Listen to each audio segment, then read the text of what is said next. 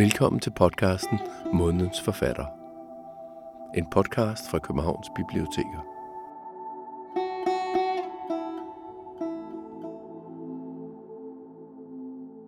Mathias Faldbakken er nordmand og en af Norges nyere forfattere, som både kan skrive voldsspækkede romaner, satire eller stillestående portrætter, eller horror sågar.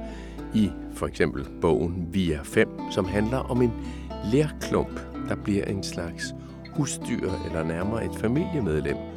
Det lyder vildt, og det er underligt.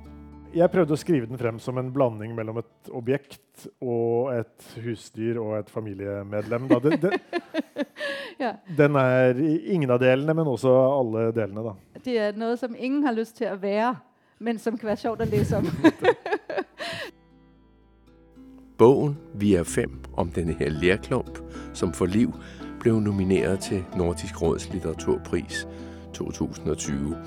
Der vil både blive grint og talt norsk i denne podcast. Det kan du næsten allerede gætte dig til. En podcast, som er bygget over en samtale mellem norske Mathias Faldbakken og den danske kulturjournalist Gudrun Marie Schmidt fra Dagbladet Politikken.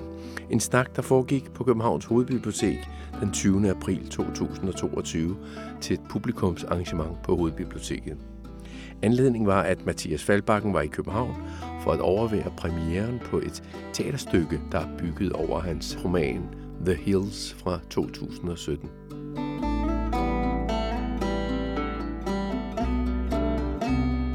Og til snakken på Hovedbiblioteket kom han først ind på sit forhold til biblioteker i det hele taget. Og han forklarede også helt specifikt, hvordan han på et tidspunkt var blevet bedt om at lave et kunstværk til et bibliotek i Oslo, Book Sculpture. Det er et, var et verk jeg lagde i 2008 som heter eh, Book Sculpture. heter den. Bok, bokskulptur. Hvor jeg Mhm. fikk em, Jeg skulle gjøre et slags sånn intervensjonistisk som det heter, kunstverk eh, i, på en institusjon i Oslo. Eh, og da valgte jeg eh, Deichman, som er hovedbiblioteket. Eh, jeg hadde lyst til å Jeg, hadde, jeg samlet på masse forskjellige, mye forskjellige bilder, og så var jeg alltid fascinert av, av bilder av eh, biblioteker som hadde kolla kollapset. Altså om det hadde vært jordskjelv, eller om det hadde vært krig eller revolusjon eller flom, eller eh, bilde av et bibliotek hvor, hvor bøkene fal har falt ut på gulvet, følte jeg var en veldig sånn eh, en, Hadde en veldig sterk skulpturell eh, følelse. Mhm. Så jeg hadde lyst til å gjenskape den følelsen. Bøker i uorden eh, føles ikke godt, eller føles, føles på en måte utfordrende for de fleste. Mhm. Så jeg gikk til biblioteket og spurte om vi kunne på en måte iscenesette en sånn type kollaps. Og biblioteket mm, i Oslo og sikkert mange andre steder de driver hele tiden og prøver å redefinere sin funksjon. Så de, de kom, sto med åpne armer og sa at ja, det er vi med på. Så jeg fikk i bunn og grunn lov til å mm, ta to store hyller. Det var eh, reiseliv og moralfilosofi. Det var liksom de temaer, som bøkene Ja, handlet om, der var det. Så fikk jeg lov lov til å kaste alle bøkene ned på gulvet og la, la dem ligge sånn i to, to uker. Så der lå bare et stort bjerg av bøger på gulvet Ja, i biblioteket. I et, I et fungerende bibliotek. Og det var Mhm. ikke, det var ikke um, annonsert noe sted at dette, her, at dette her var en skulptur. Mhm. Og bibliotekene var fortsatt til utlån. Det var bare sånn at når folk kom, så måtte de da grave gjennom bø bøkene istedenfor å um, finne dem i hyllene. da. Så man kunne en låne de bøker som du hadde veltet ned på gulvet Ja. i en stor bunke. Så det som skjedde var at jeg kasta ut alle bøkene som en slags sånn kontrollert byråkratisk Mhm. vandalisme, Mhm. nærmest. Og så fikk og så begynte folk å, å låne bøker og grave rundt dem. Og det som skjedde var at skulpturen da, den forandret seg gjennom de to ukene. Så noen begynte å systematisere det. Noen lagde stabler, andre rota det til igjen. Så det ble en veldig bevegelig Mhm. skulptur. da, si. Og for meg så tenker jeg, at det er også et meget sentralt verk å starte med å snakke om, fordi du er forfatter, og du er kunstner, og du laver Mm. det her verk hvor du altså velter bøgerne ut. Nå sier du, at sånn en stabel av bøger, en, et bjerg av bøger, det er et meget sterkt følelsesmæssigt. Øh, man kan mærke det som et udtryk for et system, der kollapser. Hvorfor er det interessant å se på kunst der er et billede av et kollapset system? Um, jeg vil bare komme på en liten anekdote. for Det var en, det var en kunstkritiker som hadde fått vite at For det var ikke annonsert, dette her, så han hadde fått vite at jeg skulle ha en skulptur eller et kunstprosjekt inne på Deichman. Mm -hmm. Så han gikk opp til en bibliotekar og sa jeg har hørt at dere skal ha en uh, Mathias Fallbakken her på huset. Mm -hmm. Og da var hun ganske kvikk, så hun fulgte ham bort i bokhyllen og ga ham en av mine bøker. Kanon. Men det her med det kollapsede system, hvorfor er det interessant å kikke på? Hvorfor kan mennesker bruke det til noe og se et bilde av et system der er kollapset? Nei, jeg vet ikke hvordan, hvorfor mennesker eh, Men jeg for min del har vært interessert i en slags grense, eh, grenseland mellom eh, kreativitet og kollaps, eller slags, et sted hvor kreativitet og destruksjon går mm -hmm. hånd i hånd. Mm -hmm. Og det er på en måte grep jeg har brukt både litterært og, og kunstnerisk. Hvor mm -hmm. en tilsynelatende de destruktiv gest blir til en, kanskje en produktiv uh, gest. Da. Ja, fordi det her med motsetningsforholdet mellom destruksjon på den ene side og produksjon på den anden side. Ja. Det har vært et spor, der har løbet igennem uh, hele ditt virke, faktisk. Mm. Hvorfor er det, at det der forhold mellom det å ødelægge og det å skabe, det er noe du blir ved med å vende tilbake til? I, i bunn og grunn så er det vel en, eh, en hunch. Det, den type um, skaperverk eller den type um, aktivitet er det som interesserer, interesserer, meg. Det er det som mm -hmm. tenner en interesse i meg.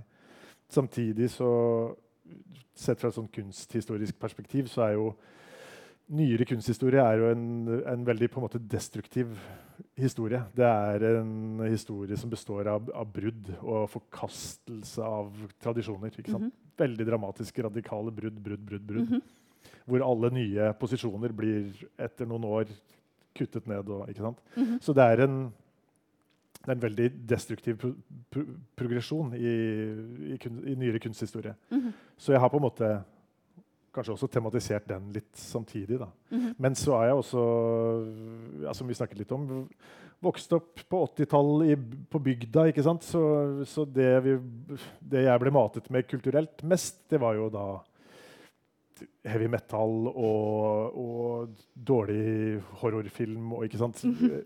type pop kulturelle kunstformer som, som, har en kjerne av en slags Destruksjon eller aggresjon? En, en, en voldelighet eller ja. en aggresjon. eller noe sånt. Så det er, ja. på en måte, det er litt inn med morsmelken. Også, ja. Og det har vært stort i den bygd du vokste opp i i Norge i 80-erne. Det handlet bare om å høre uh, heavy metal og se horror og ja, ja, på, ting.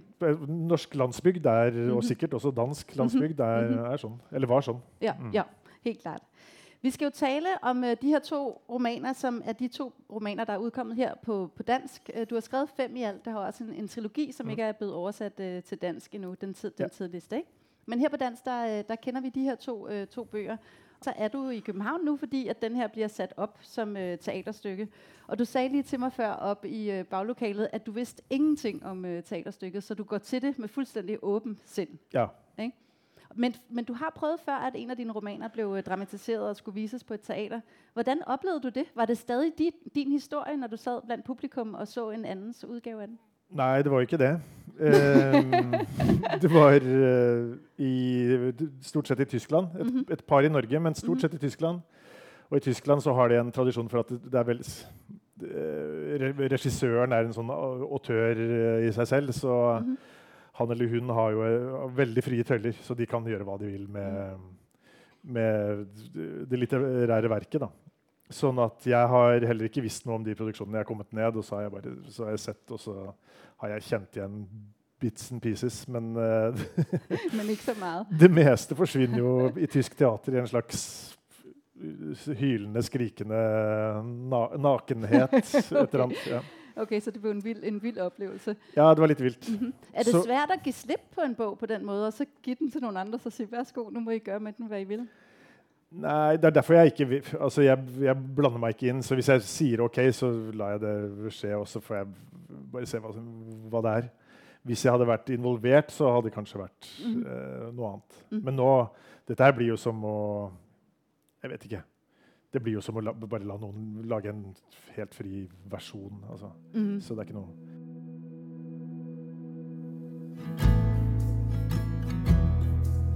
Mathias Faldbakkens roman The Hills fra 2017 er et portræt av en tjener på Oslos mest velansete og hederkronede restaurant, The Hills. En lysekroneopplyst restaurant gennemsyret av tradisjon og elegance og fylt med tjenere, stamgæster, garderobefolk, barchefen og huspianist. Romanens fortæller har været stedets tjener i 13 år. Med sin diskretion og sit fulde overblik over alt, hvad der sker i lokalet, er han romanens øjne og ører. Ideen om det gamle Europa holdes i hævd i denne her noget nedslidte restaurant. Der hersker en veletableret orden, hvor alt har sin plads og intet udefra trænger ind.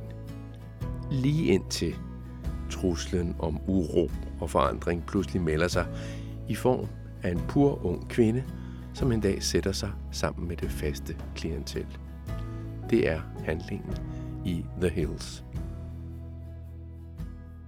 Uh, The Hills er jo en meget usædvanlig roman at læse.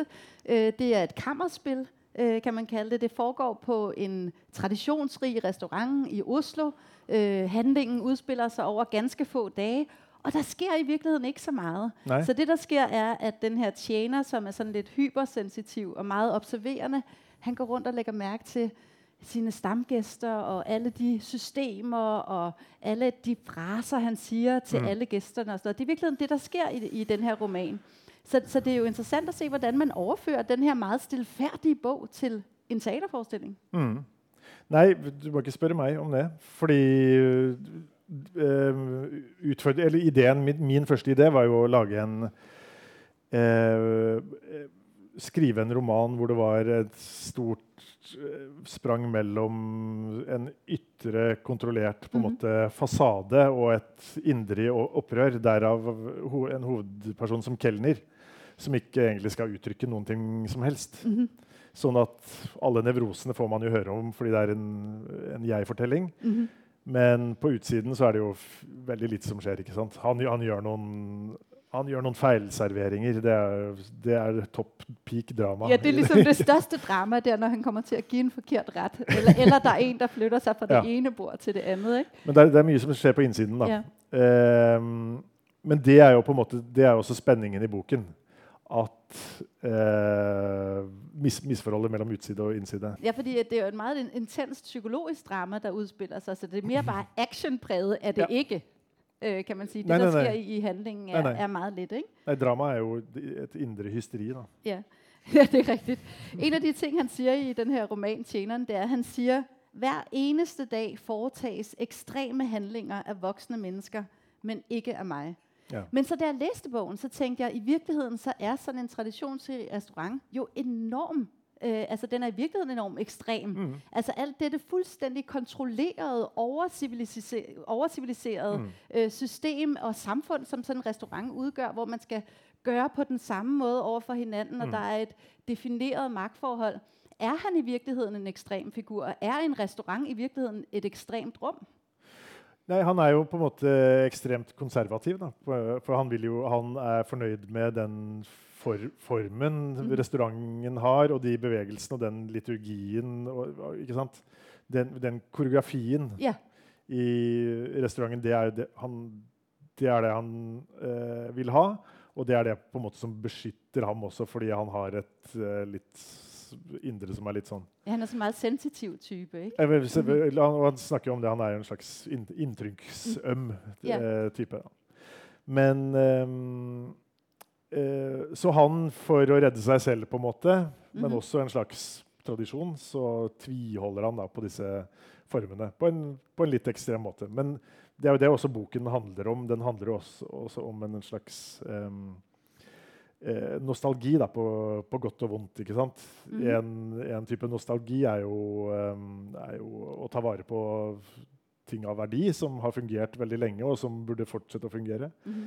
En annen form for nostalgi er jo ikke sant, en en skummel, kanskje brun, fremskrittsuvillig Mhm. Mm-hmm. ikke sant? Eh, innhegnende Helt klart, hvor det blir kontrolleret og lukket, ikke? Ikke sant? Ja. Og, og ikke sant? Fiendtlig mot alt Mhm. annet. Ja, der skal ikke komme noe nytt inn. Nettopp. Øh, nå ved jeg, at, at du selv er, er tilbageholdende med at analysere dine egne romaner. Men den her roman er jo blevet øh, analysert til at være et billede på Europa. Ja. Altså øh, et Europa, som slår revner, Mm. og som er i skred. Mm. Mm. Øh, og den her tjener, der løper rundt og forsøger å holde styr på alle sine systemer, men blir utfordret og Mm. langsomt begynner å lave fejl. At han forsøger å holde sammen på det her uh, kontinent, som bogen altså er blevet udlagt som et billede på. Mm. Tænkte du selv, at du var i gang med at skrive en bog om Europa, da du satte dig ned og begyndte at skrive om en restaurant? Nei, egentlig ikke. Men det som jo var en fellesnevne, var at jeg hadde vært på lignende kafeer i nesten alle land i Europa. Så jeg så er det en ting som Europa har til felles. Ja, den type Der- restauranter. Ja, så er det en type eh, Grand European, ikke sant? en slags sånn wienerversjon. Den fins i alle europeiske storbyer. Er det én ting som fins, så, det- så er det det. Mm. Og den, det formatet, den formen og den eh, restauranten som går i mange tilfeller eh, er større enn en restaurant, det er mer en slags kulturbærer og en kulturinstitusjon. Den, den er felles. Så eh, altså, det, er ikke, det er ikke så mye man kan si er felles for de europeiske landene, Mm. men, men det er felles, da. Mm. Så ja, for å si det sånn, jeg, jeg vet jo ikke noe mer enn, om Europa enn at dette her, en sånn restaurant, er, er en europeisk idé. da. Yeah. Så, ja, så tenker jeg ikke i sånne kjempeoverskrifter, men da ser jeg på, veldig praktisk på det. Da tenker jeg at hvis jeg beskriver en sånn restaurant eller et sånt sted helt ned i detalj, og Mhm. fokuserer på de små tingene, så kanskje de større tingene løser seg ut av seg selv. da, Mm-hmm. tenker jeg. Og hvorfor var det, at nettopp sånn en restaurant som scene var noe der fascinerte deg? Eh, nei, ja, det blant annet Eh, jeg, ville, jeg, ville ha, jeg ville skrive om den kelneren. Jeg var interessert i en kelner som figur. Mm-hmm. Og så var jeg på en måte interessert i en sånn inngrodd, brukt, ærverdig, men allikevel slitt og patinert eh, lokale som en type skulptur. da. Mm-hmm. Så det var jo det jeg ville. Jeg ville nesten skrive ut den restauranten som en skulptur, og så ville jeg lage den figur, figuren inni der, og så, og så sette det i spill. da. Så den der meget store detaljerigdom, Mm. du har, når du beskriver stedet, Ja. øh, det er virkelig en, en sproglig figur, som du maner frem i Ja. din bog, og så med den her ene øh, person, som så løber rundt og betragter det hele. ja det, var, det var det jeg så for meg når jeg begynte å skrive. i hvert fall. Sjovt. Tror du når, du, når du har det billede af at ville lave en sproglig figur, øh, en sproglig skulptur, er det så også øh, påvirkning fra dit øh, kunstneriske virke, at du tænker tekst på den måde? Altså skulptur er jo netop noget, der er tredimensionelt og ude i rummet. Ja, ja, absolutt. Mm. Og jeg, med, jeg, lager jo, jeg lager jo fysiske verker veldig ofte, så jeg, jeg er oppmerksom på, på materialiteter og på kvaliteter og på hva som går i stykker, og materialkombinasjoner og alt mulig. Mm -hmm. Smakfulle kombinasjoner, eh, hva som helst. Mhm. Og i noen på noen fine europeiske etablissementer så er det veldig høyt nivå på de tingene der. Og, og ofte når jeg har sittet på sånne steder, så har jeg tenkt at dette er, et, det er på en måte et høyt skulpturelt nivå på, på et sånt sted. Da. Mm-hmm. Hvorfor tror du, at folk godt kan lide å komme til noen steder som en restaurant, hvor alt er så koreograferet på den måten? Altså de der store europæiske restauranter, som du sier, de finnes i alle de europæiske storbyer, vi kommer på dem, når vi er på ferie. Hvorfor er det, man gerne vil inn sånn et sted, hvor alt det kører efter den samme koreografi, og hvor tjeneren sier det samme og oppfører seg på samme måte? Nei, nettopp av de grunnene der. Altså, det er ehm, Folk liker rutiner.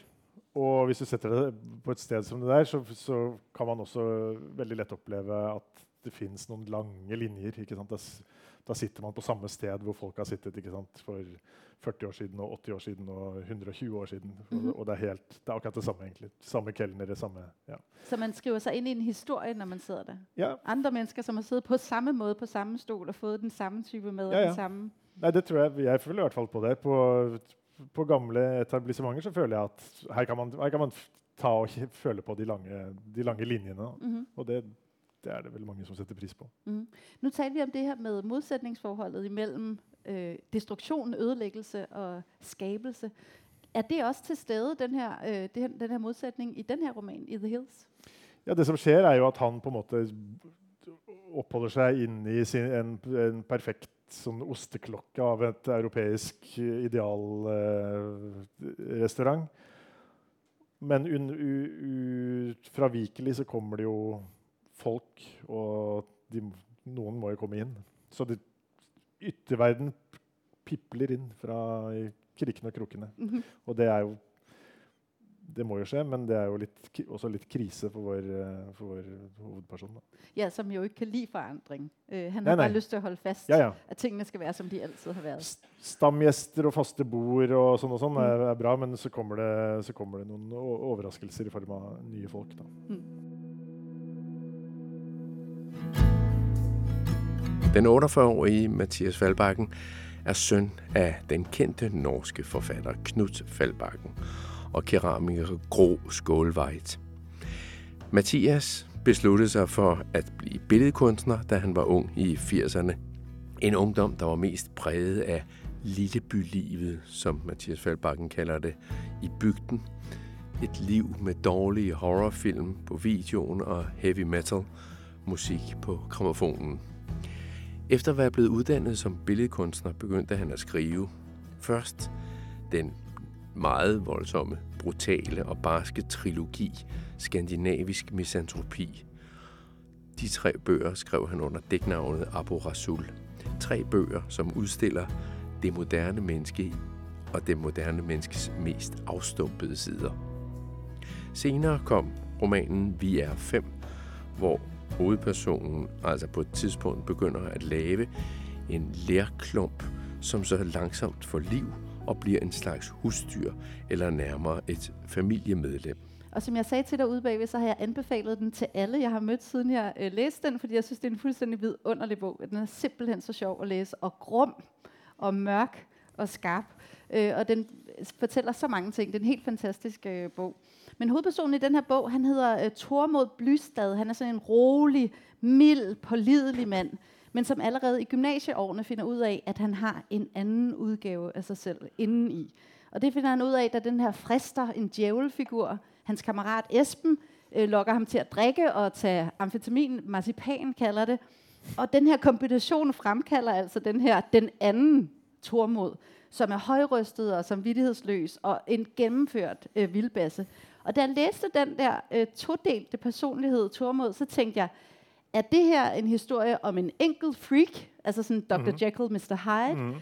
eller er det i virkeligheden en fortælling om os alle sammen? Altså har vi alle sammen sådan en side indeni, som er den anden?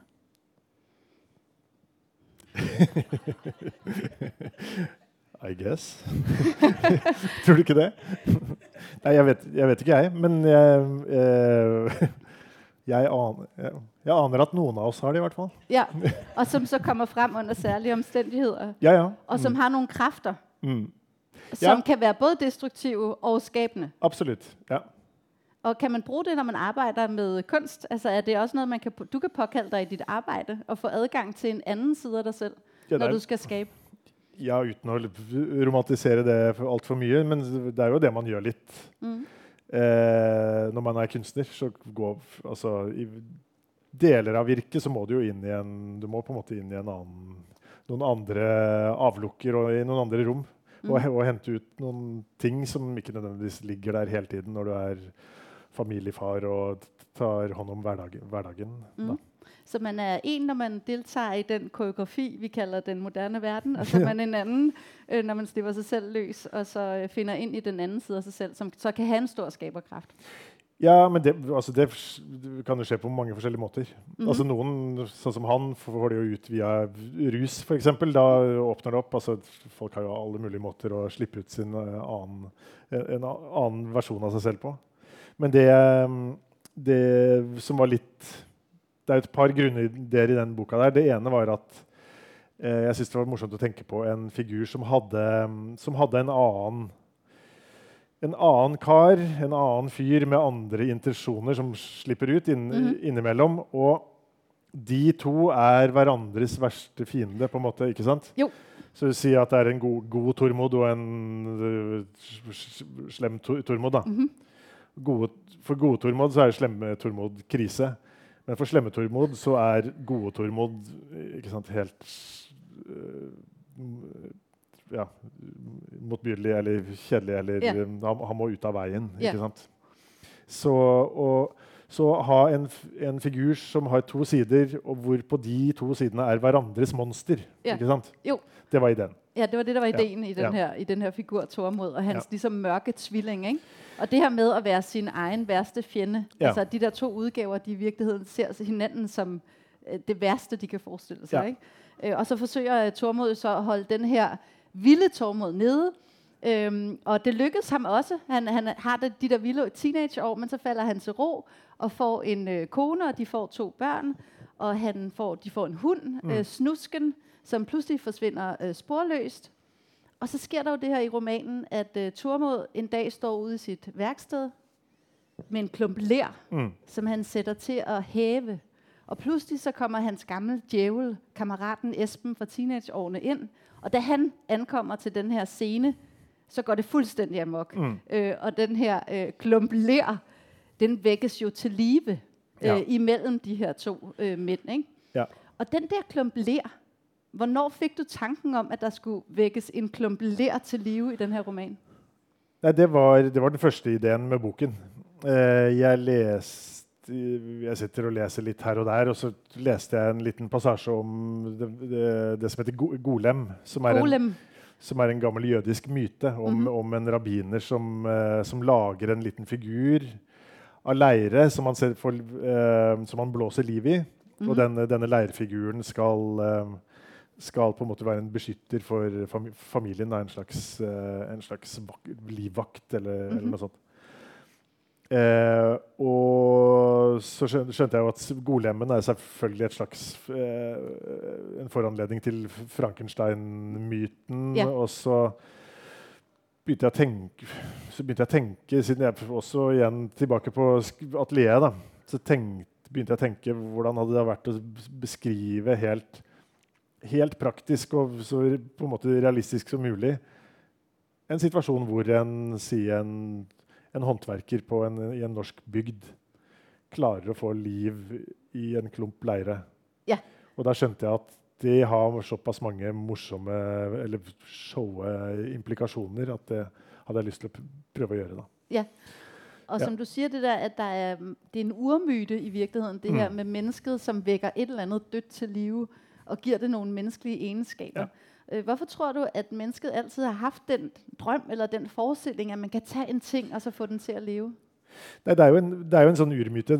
I veldig mange religioner så er, er, er jo fortellingen at, at Gud på en måte skapte, skapte mennesket av jord eller av leire. Og så har du Pygmalion-myten, og du har eh, Golem, og du har Pinocchio, og du har Frankenstein. Og i Danmark så er det sikkert de gamle eventyrene om, om pepperkakemannen eller, panneka Ja, panneka, pa- som pannekaken. triller rundt, ikke? Ja. Ikke sant? Mhm. Noen lager noe som Mhm. kommer til liv, og så, så Og det, det som alltid skjer i disse um, historiene, er jo at når mennesket leker, på en måte leker Gud og klarer å lage, komme opp med et sånt skaperverk, så vil alltid skaperverket vende seg mot skaperen igjen. Ja. Det, skjer, det skjer hver gang. Så det er en slags eh, historie som handler om eh, menneskelig hybris. Ikke sant? At da, mm. man, man skal ikke man skal ikke ha for store ambisjoner mm -hmm. som, som gudelig, da. Yeah. Um, så, så når jeg fikk den ideen, så skjønte jeg at ok, dette her har disse konnotasjonene, men det har også en, helt, en rekke sånne praktiske implikasjoner i, i en litterær fortelling, og veldig mye moro for meg rent språk, språklig. Så jeg, Ja. jeg fikk med en gang lyst til å prøve å skrive ut det der. Da. Ja, fordi det er jo en ekstremt detaljeret, altså det er en fullstendig fantastisk scene, det, da de her to menn de vekker den her uh, klump lir, ler. Og det er nærmest sånn et uh, rush å læse seg igjennom da de Mm. hører uh, Metallica, Metallica. og man har selv den der fullstendig vilde fornemmelse av at nå blir det altså skabt et eller annet djevelskap i Mm. det her uh, verkstedet. Ja. Uh, og, og den her figur, den blir jo vækket af den anden Tormod. Mm. Altså det er, når han er, han er fuldstændig væk på øh, alkohol og stoffer, Ja. øh, igen for anden gang i sit liv, så Ja. er han det, og så skaber han den der klump, som bliver levende. Ikke? Ja. Er den også en del af ham, den der klump? Ja, altså Den kan jo være mye, mye rart. Han begynner jo å eksperimentere med leiren sammen med barna sine. For han klarer han, Det fins jo sånne magnetiske leirer og ferrofluider og sånn som det heter. Altså eh, leirer som er dynamiske, da. Mm -hmm. Som kan liksom trekke seg litt sammen, eller som kan være magnetiske. Så han driver det med det med barna sine, så de blir en slags hobby dem imellom. Så han begynner som et forsøk på å reparere familien som har litt som knirker. ikke sant? Ja, De sørger fordi de har mistet hunden, og så lokker han, eller får han barna med inn i verkstedet og vil ikke være med. Og det er det her dynamiske le. Og det starter egentlig litt uskyldig. Ikke, ikke sant? Ja. Så da får de, de, de, får den til å ese, og de får den til liksom å trekke litt på seg, sånn, men det er først når de han går gjennom en slags ekstatisk rituale med, sammen med han Espen. Hans uh, dårlige innflytelse. Det er først da de leira kommer til, kommer til liv. Da. Ja, det er der hvor det virkelig kommer til liv. Ja. Det er altså en helt utrolig figur som både liksom er bevegende og uhyggelig. Og den har liksom alle mulige forskjellige egenskaper, den her øh, ja. klump.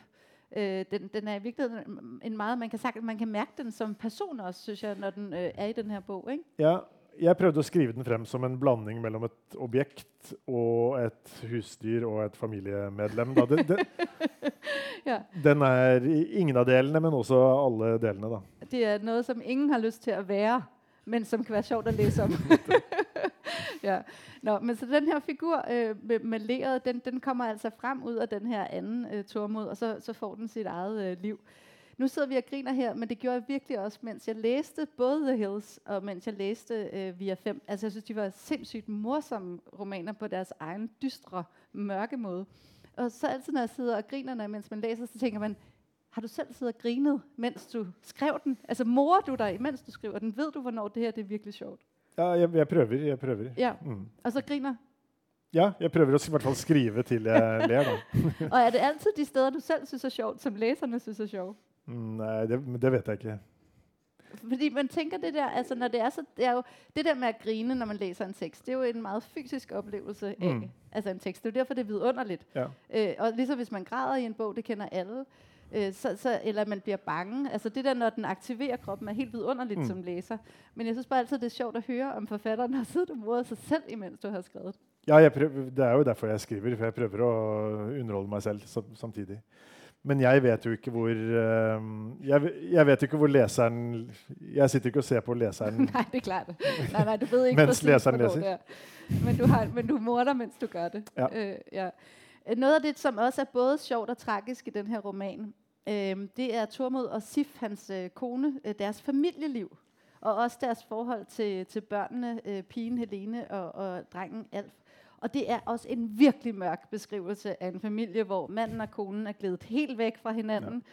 Uh, hun klipper liksom håret av, for nå gider hun ikke det mer. Han mister interessen for henne, og hun syner hen foran uh, fjernsynet og ligger og spiser slik hver aften, mens drengen forsvinner inn i en eller annen digital verden. Ikke? Mm.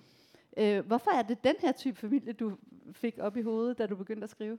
Mm, ja, øh, jeg kommer fra bygda selv, så jeg hadde jeg skjønte ganske fort når jeg fikk ideen om Leireklumpen, at jeg kunne istedenfor å skrive den som Jeg klarte ikke å plassere den i, i byen. Og mhm. med en gang jeg tenkte at hvis dette blir en bygdehistorie, så, er, så, så ble det min anledning til å skrive Lage et portrett av en bygd som er veldig lik den jeg, jeg kommer fra selv. Og, mm -hmm. og, fra en familie som er veldig lik familie jeg kjente til. på en måte. Yeah. Så det når jeg begynte å skrive om Tormod, så kom det av seg selv. Jeg husker ikke helt hvordan jeg bestemte meg, men det, det kom ganske fort. Mm, så ja. det er bilder og historier eller familier eller bruddstykker du har uh, samlet opp fra din egen oppvekst i, i en lille bygd i, i, Norge? Ja, litt. Mm, mm. mm.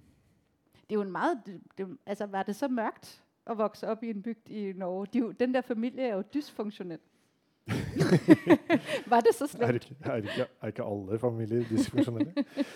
jo, det er måske en veldig god poeng. Um, ja, men Tormod han har en, veldig, han har en ambisjon for familien sin. Han, jo, han, vil jo virkelig få dette til. Og, det, og, den leiren er jo et uttrykk også for hans streven med å reparere familien. Han, det er jo et, en måte for ham å prøve å få familien til å fungere, fungere til å samle ja. igjen. Så det er, ikke, det er, ikke, sånn at alle gir, alle gir faen i hverandre. Det er bare litt ja.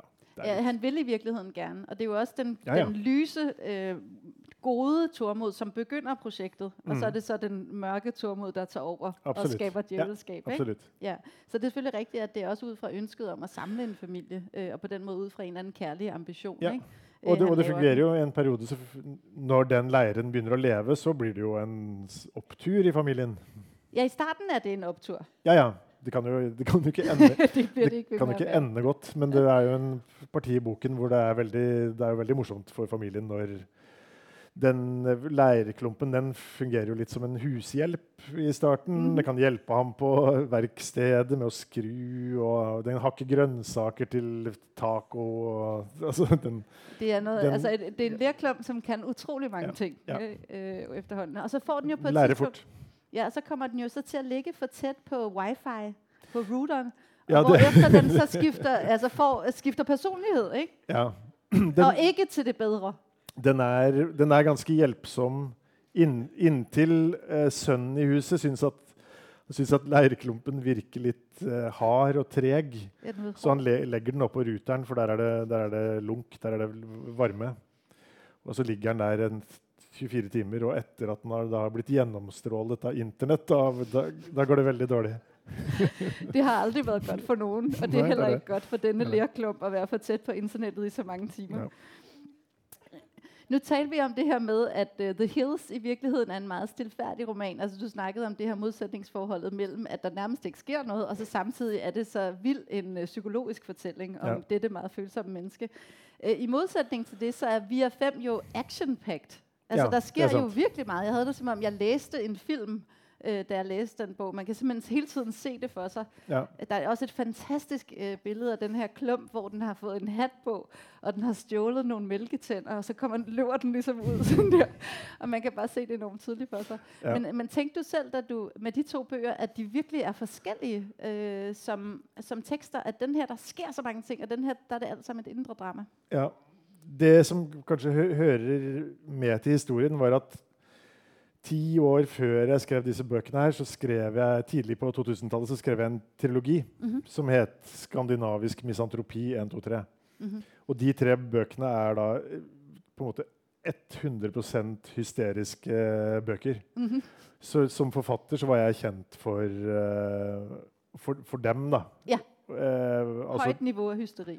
Høyt nivå av hysteri og vold og alt, alt som er galt og sånn.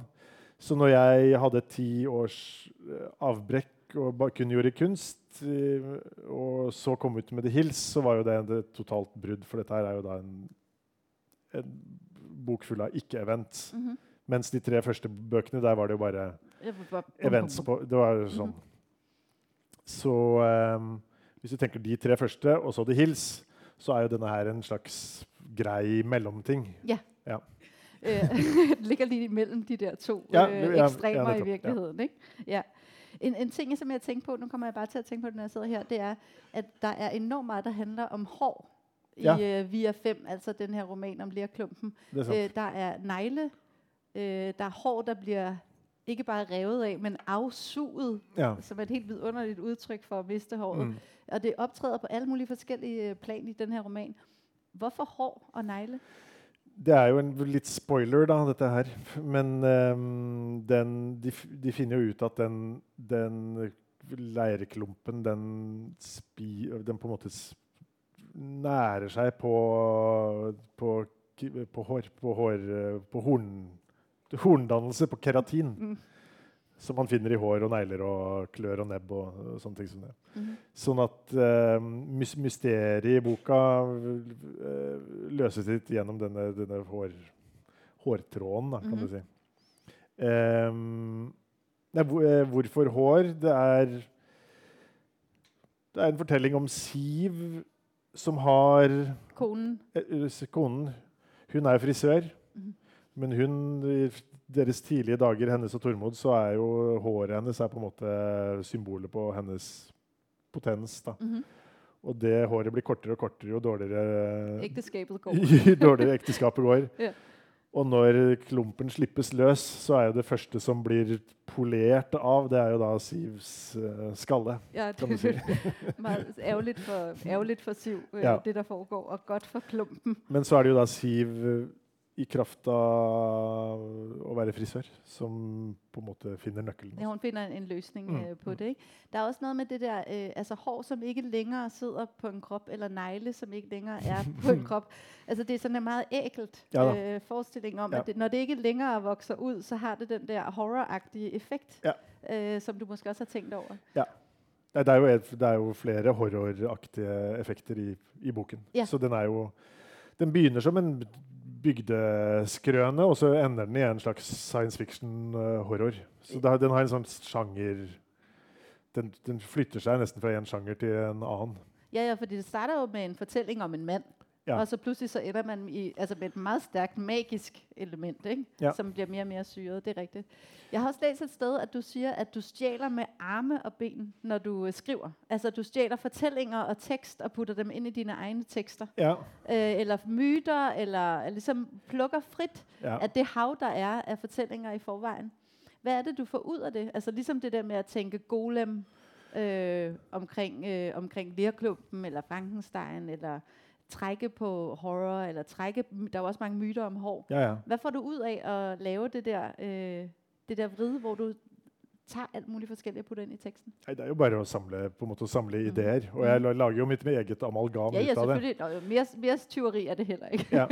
Og jobber man med språk, så er det jo nesten det man gjør uansett. Altså Mm. man tar, man tar konsepter, og det er alltid, finnes, finnes alltid konsepter som man må bygge på eller jobbe videre på. Ja. Så jeg tar Altså, jeg stjeler jo alt fra men det kan være helt urelatert. Alt fra små setninger eller uttrykk eller sant, måter å si ting på, til, ja, til at jeg bare på en måte peker, si at jeg peker på golemmen uten at det betyr mer enn det. Altså hin- hinter om alt mulig rart. Ja, uden at det nødvendigvis selvfølgelig, det er jo ikke den øh, figur, men der er noe i den der forestillingen ja. forestilling.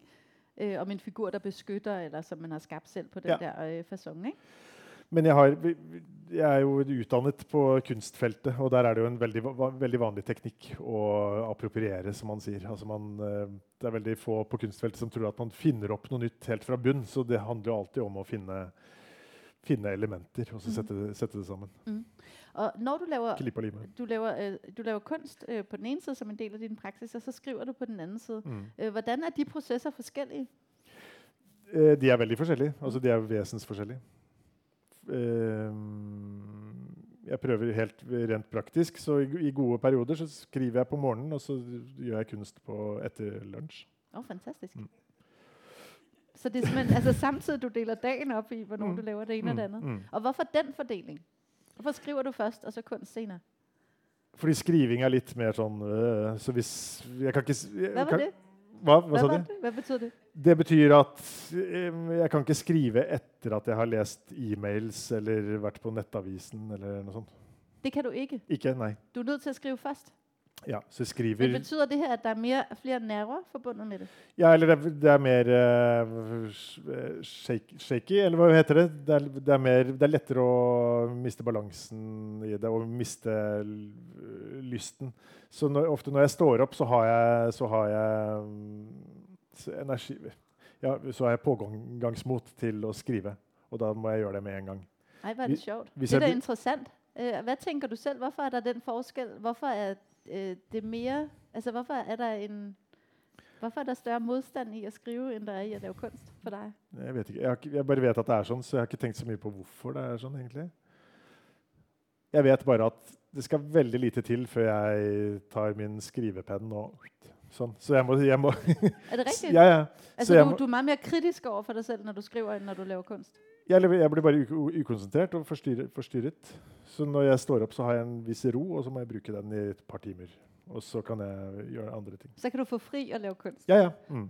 Py, det var jeg Ja, ja, men det er veldig fint å ha et eh, stoppunkt. Hvis jeg vet at eh, klokken 11 så slutter jeg uansett. Mhm.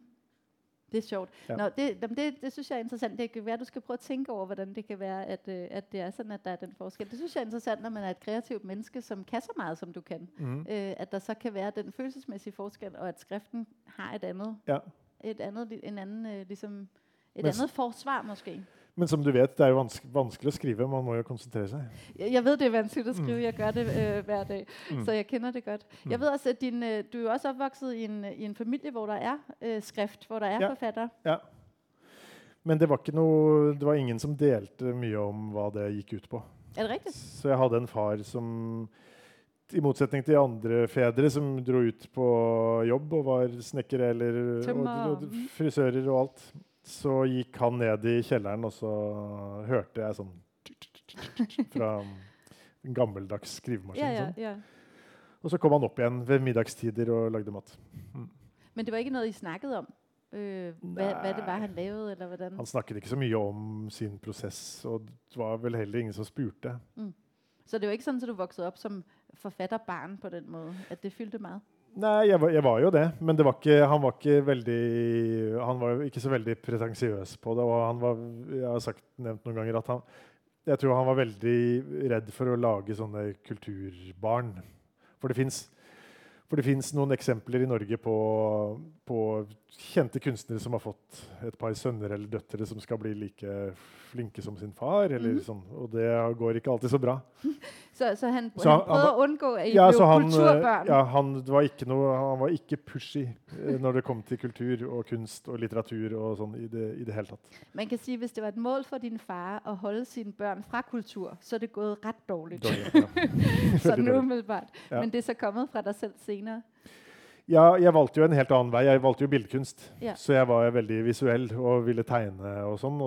men via kunstutdannelsen så, så fikk jeg mer og mer språklige ideer. Da. Mm-hmm. Så det var via Kunstakademiet at jeg begynte å skrive. Og så, ja. og så, men så ga jeg ikke opp uh, billedkunsten, så, nå, så det ble på en måte en sånn Ja, ja, og så kom det med, med skrive. Ja. skrive langsomt. Mm. Så når du ikke skulle være kulturbarn, hva for et barn skulle du så være? Nei, det hadde han heller ikke noen plan om, så da, så da blir man kulturbarn. Da. Men hva skulle I lave den bygda? Var det fordi, han ville ha jer ut i naturen, eller, eller hva var det, der liksom var Er det det, motsatte av kulturbarn er naturbarn? ja, det er jo meg. Så, så kompleks er jeg. Det, er det eneste, jeg kan komme opp med. Ikke? Um, nei, han, han har jo aldri hatt store planer for oss. Vi fikk aldri høre hva vi burde gjøre, eller Så han lot oss finne ut av det selv. Mm. Da ble det kultur på meg, og kultur på min bror, og tech på min søster. så det gikk alligevel den der veien. Jeg vet ikke, er der nogen derude, der sidder og har spørsmål til Mathias Faldbakken? Jeg heter Pelle. Jeg vil øh, høre til Via 5, Hva er det horror kan gjøre som genre? Jeg vet ikke. Hva, hva, hva tror du den kan gjøre som sjanger? Den kan ta virkeligheten og sætte den på spissen, Ja, syns jeg. Ja. Øh, og det glemmer man litt. Ja. Altså liksom krimien kan gøre det, men jeg, jeg synes, vi glemmer horror Ja. som noe der virkelig kan sætte virkeligheten på spissen. Øh, hvor man kan genkende seg selv, men også selvfølgelig bli øh, bange for, hva der kan ske Ikke sant? med en selv. Ja. Nei, jeg har, jeg har aldri vært noe sånn Jeg har aldri vært noen stor horrorlitteraturleser eller science fiction-litteraturleser, men jeg liker det veldig godt som idé, selv om jeg ikke har konsumert mye om det. Og nettopp som du sier, Man kan sette det på spissen, eller man kan sette det litt forbi spissen til og med. ikke sant? Og det er jo jeg på en måte eh, glad i å sette opp et premiss, og så trekke det premisset litt for, litt for langt. ikke sant? Og horror er da et, på en måte et, en sjanger som, som gjør, gjør det der helt naturlig. Det at, eh, det at en lerkelump får liv, eller at det skjer en ikke sant? Jeg, be, jeg beveger altså jeg, Det er jo ikke magisk realisme, eller ikke sant? Det er jo mer en type sci-fi-horror eh, som jeg sikkert har lært mer av film da, enn av litteratur alt er mulig, og så er det, har den også en, et løfte om en slags, eh, en slags mørke. Den, den skal, horror vil jo aldri inn i noe behagelig, den skal inn i noe ubehagelig. Og det har jo også vært en, på en, måte en sånn appell for meg. Da. Jeg liker alltid å liksom lene meg mot det som er problematisk eller ubehagelig. Eller, ja. Jeg tenkte også, da jeg leste den der blanding af horror og realisme, som er i denne romanen, at der sker jo også det, at de blir hinandens spejl. Mm. Så øh, den mer øh, realistiske fortellingen der er i det, om den der familie, den blir ligesom også, pludselig så kan man se, hvor fordrejet sånn et familieliv kan være. Øh, men det der barn, der sidder fuldstændig opslugt inde i sin egen digitale verden, øh, og bliver ligesom overvægtig og sløv og ingenting kan. Og den der kone, der bare sidder og æder slik hver aften foran ja. Skærmen, og kun har et fællesskab med sine veninder på telefonen. Og så pludselig de der ting, som alle i et eller andet omfang kender til, hvis mm. man har en familie, det bliver jo forvrænget og bliver nærmest en del af horroren. Altså pludselig kan man se, hvor langt ude et almindeligt familieliv kan være. Ja, ja. Ja, absolutt. så det også laver den der spejling imellem realismen og horror på begge sider, ikke? Ikke sant? Og du, man ser altså Alle kommer jo fra en familie, og alle vet at en familie kan jo være horribel, på en måte. ikke sant? At det, det fins horroraktige dynamikker i enhver familie. Mm-hmm. Sikkert. Mm-hmm. Ja, det finnes nok overalt. Så. Ja. Forhåpentlig er det også Mm. lykkelige øyeblikk, men det er riktig ikke? At det er en del av det. Altså, jeg havde også lige et spørgsmål. Ja. Øhm, det var til The Hills. Øh, hovedpersonen i The Hills har jo sådan lidt øh, kompleks psykologi. øh, og, og der er mange ting ved ham, der sådan undrer mig. Øh, noget af det, han jo øh, bruger rigtig meget tid på, det er det her med at opretholde orden, Mm. opretholde tingens tilstand, samtidig med, at han sådan lidt selv punkterer sit eget projekt. Mm. Altså det her med, at han går ind og laver for eksempel de her fejlserveringer. Ja. Øh, og det undrer mig, hvor jeg sådan tænker, er det sådan en form for øh, en slags herskerteknik, eller hvad, hvad, hvad er det, han laver? Ja, jeg tror jeg, jeg, vet ikke helt selv, men jeg f fikk impulsen når han når han på en måte blir utfordret på sine systemer, så gjør han dette her som et type opp, et miniatyropprør. Da. Det er hans ja. Men en hersketeknikk er sikkert en, en god eh, beskrivelse på det. For han feilserverer, og så får han påpakk, og så Oi, oi, unnskyld. ikke sant? Så, det er bare på en måte en en liten selvdestruktiv, en liten sabotasje mot sitt eget prosjekt. Da. Eh, men hva det skal bety, det, det vet jeg ikke. Det, bare, det, føltes, det føltes riktig. Jeg, kan, jeg får si som min landsmann Dag Solstad, jeg vet jo ikke mer enn det som står i boka.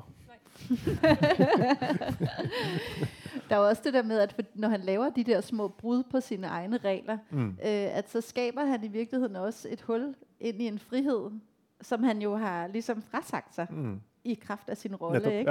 Ja. Øh, så, så han bryder også ligesom, han laver ligesom nogle små banker, lige nogle små hul, huller Ja. i det der, ind til den frihed, som han ikke har adgang til. ja. Ikke? En, en lett sånn selvskading er det jo egentlig, da. Ja, ja, helt klart. ja. Øh, Han får, han, det blir for mye press, og så, og så skyter han seg selv i foten. på en det. Der er også de her vidunderlige... Altså han har også det her med, at han en gang imellom så går den der tjener ut og er på, øh, på sin telefon, Ja. og så blir han liksom bombarderet med sånn tusen forskellige inntrykk. altså ja. øh, halshugninger og celebrities og alt det der storm, som, øh, som vi alle sammen blir utsatt for, når vi er på, på nettet. Ja. Hva, hvad vil du med det? Hva tenkte du med det? Nei, jeg tenkte eh, i utgangspunktet at The Hills med kelneren er jo på en måte som et svart-hvitt-bilde som kunne vært eh, 100 år gammel eller tatt i går. ikke sant? Eh, så i en sånn ramme hvor alt er likt, og så vil på en måte den, den største på en måte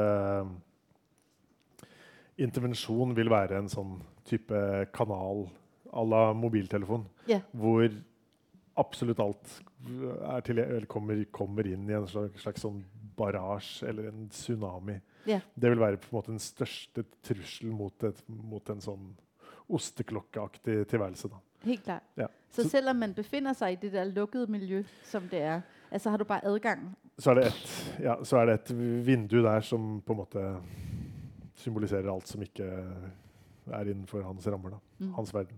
Men eh, jeg vet heller ikke så mye om den figuren, fordi det gjorde jeg helt bevisst. Jeg tenkte at jeg, boka skal aldri forlate restauranten, og han skal heller aldri forlate restauranten, og man skal egentlig ikke vite noe om ham fra tiden før restauranten. Eh, så jeg vet ikke noe mer enn ham i restauranten. Ikke sant? Så han, han har en kort historie sånn sett. Da. Ja, og han har jo ikke engang noe navn, og på den måten er det jo meget stor forskel mellom mellem ham og Tormod, mm. Som jo nettopp er utfoldet som et fullt portræt. Ja. Eh, og så den anden øh, tjeneren her, som liksom kun går rundt og observerer øh, med sin hypersensibilitet. Ikke? Mm. Ja. Mm. Og i virkeligheden så synes jeg også nu, øh, kunne, kunne jeg se før, at der var en del, der havde læst via fem, øh, men det er rigtig sjovt, synes jeg, at læse de to romaner efter hinanden, ja. Fordi de er så væsens forskellige. Mm. Øh, og, og på den måde er det, synes jeg også, udtryk, må det være udtryk for en meget stor ligesom, øh, litterær øh, eksperimenteren fra din side. Altså, der er meget stor, du eksperimenterer øh, Ja. i de der bøger, så de er så forskellige. Så det, jeg synes faktisk, det giver rigtig meget på at læse dem øh, kort tid efter hinanden. Mm. Så det kan være en, en anbefaling øh, til jer, der ikke har fået, øh, har fået læst det nu. Mm. Og så øh, kan det være, at hvis, man, hvis der går på dage, så har I sikkert glemt, hvis der er noget, vi har spoilet heroppe fra scenen, og så kan I øh, læse dem helt Vi har spoilet mer Mm. ja. Men jeg, jeg tror, man kan, jeg tror, at for alle vil det være en meget stor oplevelse alligevel. Og jeg tror sådan set, at det er, at det er her, vi øh, stopper. Så uh, tusind tak til jer, der kom, og tusind tak til Mathias. Feldbakken. Det var rigtig hyggeligt. Hyggelig.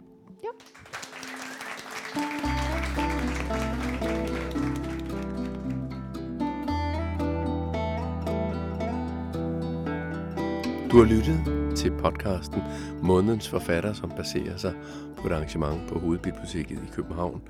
Og det er der cirka hver måned, så den kan du gå ind og tjekke på vores hjemmeside eller vores Facebook-side, hvor arrangementerne bliver offentliggjort. Det her arrangement var altså en samtale mellem Mathias Faldbakken og den danske kulturjournalist Gudrun Marie Schmidt fra Dagbladet Politikken. Du kan, hvis du vil, gå ind på vores hjemmeside og finde en litteraturliste under Københavns Biblioteker, led under den fane, der hedder Lyd. Og der kan du så finde denne her podcast og mange andre. Og under podcasten, så ligger der så en litteraturliste, for eksempel over Mathias Faldbakkens bøger The Hills og Via 5, som er blevet omtalt i denne her podcast.